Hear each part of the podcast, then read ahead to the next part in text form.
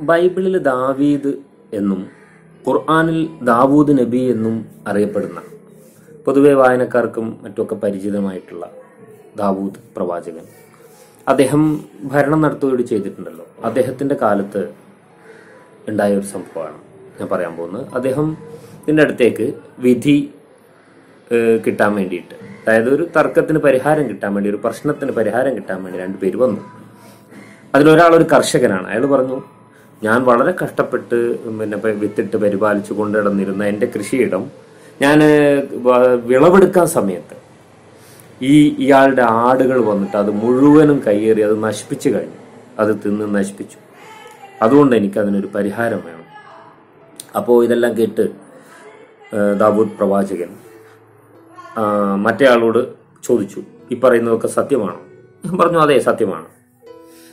അപ്പോൾ ഈ കൃഷിക്കാരനോട് ചോദിച്ചു നിങ്ങൾ എത്രയാണ് നഷ്ടം കണക്കാക്കുന്നത് നിങ്ങളുടെ വിളവുകൾക്ക്? അപ്പൊ അദ്ദേഹം പറഞ്ഞു ഒരു ഒരു സംഖ്യ പറഞ്ഞു. മറ്റേ ആളോട് ചോദിച്ചു നിങ്ങളുടെ ഈ ആടുകൾക്ക് നിങ്ങൾ എത്രയാണ് ഒരു സംഖ്യ കണക്കാക്കുന്നത്? അപ്പൊ അദ്ദേഹവും ഒരു സംഖ്യ പറഞ്ഞു. യാദൃശികമായി ആ രണ്ട് സംഖ്യകളും തുല്യമായി കണക്ക് ഒരുപോലെ ഒരേ സംഖ്യ പോലെയായി. അപ്പോ ദാബൂദ് ദാവൂദ് പ്രവാചകൻ പറഞ്ഞു ശരി എങ്കിൽ ഈ ആ- ഇദ്ദേഹത്തിന്റെ ആടുകളെ ആ കർഷകന് നൽകട്ടെ. അപ്പൊ തുല്യമായല്ലോ. ഇങ്ങനെ ഒരു വിധിയാണ് അദ്ദേഹം നടത്തിയത്. അപ്പോ സദസ്സിലുണ്ടായിരുന്ന ദാവൂദ് പ്രവാചകന്റെ പുത്രൻ സുലൈമാൻ നബി അല്ലെങ്കിൽ ബൈബിൾ പ്രകാരമോ മറ്റോ സോളമൻ രാജാവ്. അദ്ദേഹം ഇടപെട്ടിട്ട് പറഞ്ഞു അദ്ദേഹം പിതാവിന്റെ ഒരു വിധിയിൽ ഇടപെടുക എന്ന് പറയുമ്പം നമ്മൾ ആലോചിക്കേണ്ടത് ആ പിതാവ് എത്ര വിശാല മനസ്കനാണ്. കാരണം ചെറുപ്പക്കാരനായിട്ടുള്ള മകനെ മകന്റെ അഭിപ്രായം പരിഗണിക്കുന്നു എന്ന് പറയുന്നത്. അങ്ങനെ അദ്ദേഹം പറഞ്ഞു സുലൈമാൻ നബി ഒരു അഭിപ്രായം പറഞ്ഞു. എനിക്ക് തോന്നുന്നത് ഈ കർഷകൻ ഇദ്ദേഹത്തിന്റെ ആടുകളെ കൊണ്ടുപോകട്ടെ. എന്നിട്ട് കൊണ്ടുപോയിട്ട് അതിന്റെ പാലും അതിന്റെ രോമവും അല്ലെങ്കിൽ അതിന്റെ കുട്ടികളെയും ഒക്കെ തന്നെ ഇദ്ദേഹം അനുഭവിക്കട്ടെ. ഇദ്ദേഹത്തിന്റെ കുടുംബം. എന്നിട്ട് അങ്ങനെ കഴിയുമ്പോൾ അത് അതിനെ പരിപാലിക്കേണ്ടതും അദ്ദേഹത്തിന്റെ ചുമതലയാണ് ആ കർഷകന്റെ.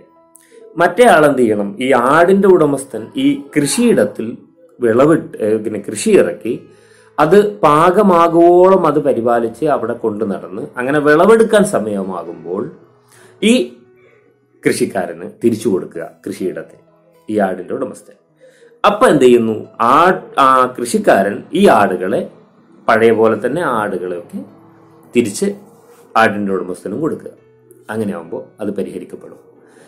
ഇത് രണ്ടു കൂട്ടർക്കും വലിയ തൃപ്തിയായി. കാരണം എന്താ വെച്ചാൽ രണ്ടു കൂട്ടർക്കും ഇദ്ദേഹത്തിന്റെ ആടുകളെ അദ്ദേഹത്തിന് തിരിച്ചു കിട്ടുന്നു.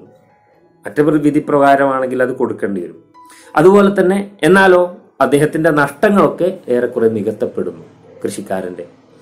ഇങ്ങനെയുള്ള ഒരു ഒരു കുറഞ്ഞ കാല പരിധിയിൽ രണ്ടും വിട്ടുകൊടുക്കുന്നു എന്നേ ഉള്ളൂ. പക്ഷേ രണ്ടു കൂട്ടർക്കും അതിന്റെ ഫലം കിട്ടുകയാണ് ചെയ്യുന്നത്. ഈ വിധിയിൽ രണ്ടു കൂട്ടർക്കും തൃപ്തിയായപ്പോൾ ഇവിടെ ഈ രണ്ട് വിധിയും തമ്മിൽ ഒന്ന് നോക്കുകയാണെങ്കിൽ ആദ്യത്തെ വിധി കൃത്യമായ നീതി തന്നെയാണ്. പക്ഷെ ഒരു നീതിയുടെ മാത്രം ഒരു ഒരു ഒരു മാനദണ്ഡവും കണക്കും മാത്രം പ്രകാരമുള്ള ഒരു വിധിയാണ്. ഇവിടെയുള്ള മറ്റേ വിധി എന്ന് പറയുന്നത് കുറച്ചുകൂടി ക്രിയാത്മകമായിട്ടുള്ള വിധിയാണ്. രണ്ടു കൂട്ടരും കുറച്ചുകൂടി അധ്വാനിക്കുന്ന അല്ലെങ്കിൽ ഒരു ഒരു ക്രിയശേഷി അവരുടെ ക്രിയശേഷി സർഗാത്മകത ഉപയോഗിക്കുന്ന നിർമ്മാണാത്മകതയുള്ള ഒരു വിധിയായിട്ടാണ് അതിനെ പറയുന്നത്. അതുകൊണ്ട് തന്നെ ഖുർആാനിൽ ഈ ഇതിനെ അഭിനന്ദിച്ചുകൊണ്ട് ഒക്കെ പറയുന്നുണ്ട്. ദാവൂദിനെയും സുലൈമാനെയും ഓർക്കുക. ജനങ്ങളുടെ ആടുകൾ രാത്രി കൃഷി മേഞ്ഞപ്പോൾ അതേപ്പറ്റി അവർ വിധി പറഞ്ഞ സന്ദർഭം. അവരുടെ വിധിക്ക് നാം സാക്ഷിയായിരുന്നു. അപ്പോൾ ആ തീരുമാനം നാം സുലൈമാനെ ഗ്രഹിപ്പിച്ചു. ന്യായബോധവും അറിവും ഇരുവർക്കും നാം നൽകുകയും ചെയ്തിട്ടുണ്ടായിരുന്നു. ഇങ്ങനെ ഒരു സൂക്തവും ഉണ്ട്. അർത്ഥമാണ് ഞാൻ പറഞ്ഞത്. അപ്പൊ ഇവിടെ എനിക്കിതിൽ കൗതുകം തോന്നി ഇതാണ് വളരെ കണിശമായ വിധിയുടെ മാനദണ്ഡത്തിലും നമുക്ക് വിധിക്കാം.